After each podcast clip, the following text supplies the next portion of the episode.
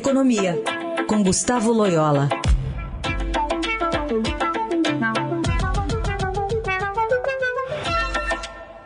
Oi, Loyola, bom dia. Bom dia. Falar um pouquinho sobre as importações da China que estão crescendo, estão crescendo num ritmo, inclusive, mais forte em uma década no mês de maio. Uma alta de 51%, que teria sido impulsionada também sobre as questões de, de, de matérias-primas, preços altos, né, de carvão, aço, minério. O que, que tem mais nessa conta? Bom, é isso mesmo, né? Tem muito de alta de preços de commodities, que, aliás, é, é, a própria China é responsável, né? Porque houve um momento é, da demanda. O que eu acho que o que está acontecendo é uma, primeiro, uma recuperação dos estoques é, chineses de matérias-primas que estavam muito é, é, reduzidos e principalmente ao longo aí da, do, da pandemia, do, da fase inicial da pandemia, o ano, ano passado. E, segundo, a própria recuperação da atividade econômica na China, né?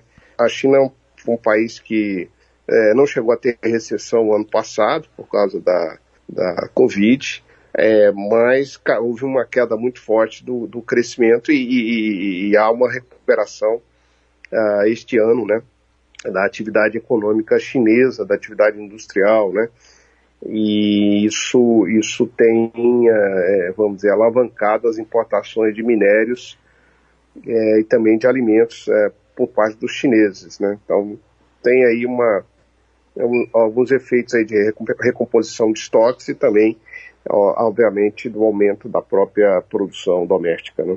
E Loyola, para o Brasil, no que, que isso pode impactar de uma, alguma maneira positiva para a economia brasileira que tem uma forte relação com a China, apesar do, dos ataques que a gente vê de vez em quando do governo à China?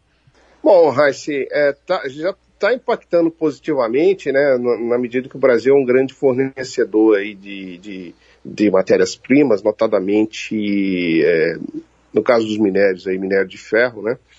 E, e também de alimentos, né? Então isso tem ajudado e, e o último indicador aí de PIB que nós tivemos aí do primeiro trimestre no Brasil, né? Crescimento de 1,2 deve muito a, a exatamente a, a, essa demanda externa, né? Puxada pela China. Então, é, obviamente o Brasil se beneficia, assim como outros países é, produtores de matérias-primas, como o caso do Chile, por exemplo, grande produtor de cobre, né? É, outros vizinhos aqui nossos, Peru e tal. Então, assim, é, é, é, é uma fase boa para a economia brasileira. O, o, lado ruim, vamos dizer assim, né, o outro lado da moeda, é que essa alta de preços ela impacta a inflação uh, doméstica, a inflação aqui no Brasil. Né?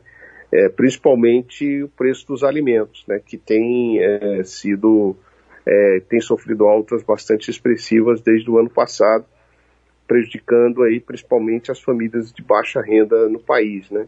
Uh, então tem esse, esse lado negativo uh, que é, é, que vem do lado inflacionário, vamos dizer assim.